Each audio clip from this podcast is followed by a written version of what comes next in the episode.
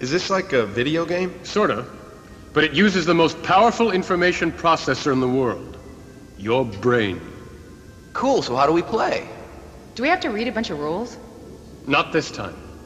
This time I'm the Dragon Master, and you are the adventurers. Is it okay if I watch until I get the hang of it? You don't need the hang of anything. Imagination is all you need. Close your eyes. Open your mind, and I'll transport you to another realm. Oh, yeah? It's night. A long time ago. You see a castle. This castle belongs to the evil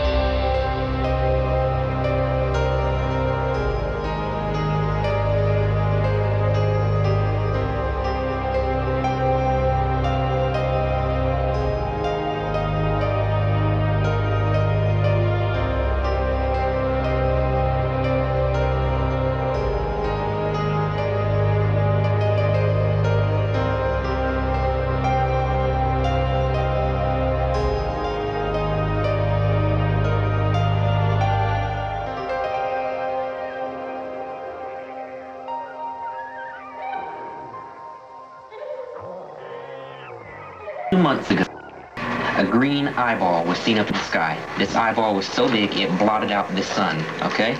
It is not like Monopoly. There is no board. It is role playing, which is typically used for behavior modification. If you are using behavior modification and you are doing violent roles and you're doing negative roles continuously, these children not only begin to have violent dreams or violent thoughts or negative, depressing type things, they become very much a part of this character. You're role playing, you're rehearsing, you're developing the character hour after hour, day after day. We're really talking about intense violent, uh, intense involvement in a very uh, serious form of violence. The important thing to remember is, if you're playing a character, let's say for instance you have an evil character. The rules tell you your evil character is allowed in the scope of the rules to murder people and to rape and plunder. If you're playing a good character, you're the defender of the people. You try to stop the people from raping and plundering. Yeah. But it's just your character that does it on the sheet of paper. When the game is over, the game does not tell you to go out and rape and plunder. But for some kids, it's not as simple as that. Melissa claimed that D&D had become more than just a game for her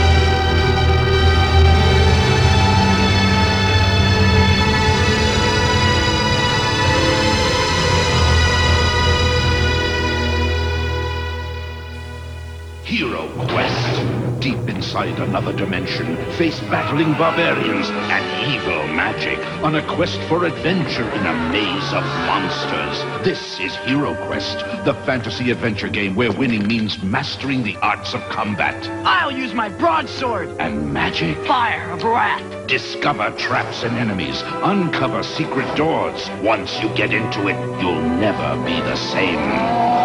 Hero Quest.